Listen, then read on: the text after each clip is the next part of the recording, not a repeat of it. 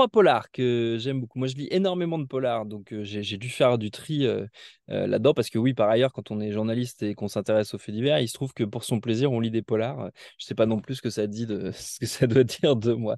j'ai pris dans ma liste un peu au hasard parmi les choses que j'ai beaucoup aimées ces dernières années, il y a un polar suédois d'un monsieur qui s'appelle Stéphane Hanem qui a signé un livre notamment qui s'appelle Hors cadre, qui donc c'est pas son plus récent. Il y en a un dernier qui est sorti, si je ne m'abuse, il y a très peu de temps, en 2023, mais c'est le premier que j'ai lu, qui est une histoire qui mélange le passé, le présent, la dissimulation.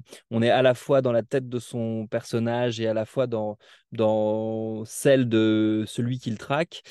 c'est assez fascinant, c'est très bien écrit, c'est comme toujours, les polars nordiques assez, assez glaçants et assez surprenants. On, découvre des aspects de, ces sociétés qui, que des fois on idéalise peut-être un petit peu.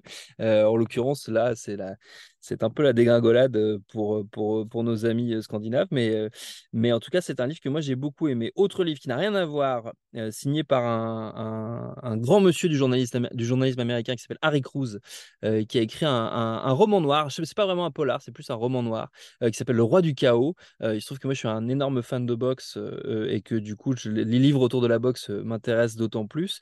là, c'est un c'est un polar qui se passe à la Nouvelle-Orléans euh, sur un, boxeur amateur promis à une grande carrière qui se découvre une, une fragilité au niveau du menton et qui du coup euh, ne, peut plus boxer euh, en compétition, mais par contre arrive à se mettre KO tout seul et donc devient une espèce de bête de foire dans les, dans les, les, les, bars de la Nouvelle-Orléans. Et il y a par-dessus ça toute une histoire criminelle enfin, qui, se, qui se rajoute et c'est un très bon bouquin. Et Harry Cruz, qui est par ailleurs un, un, excellent auteur et, et, qui a une plume assez magnifique. Et puis pour finir, ma préférée.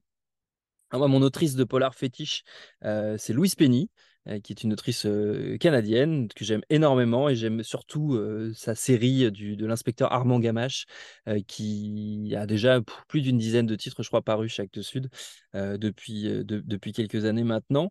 donc je les conseille à peu près tous. Mon préféré étant, alors c'est pas le premier, donc c'est difficile de commencer par ça. Le premier c'est Nature morte, évidemment c'est mieux de commencer par celui-là, mais mon préféré c'est un livre qui s'appelle Le Beau Mystère, qui est un, un, livre qui se passe dans un monastère, une enquête un peu à la un peu à la comment un peu à la, le nom de la rose. Il y, a un petit parfum de, ça derrière.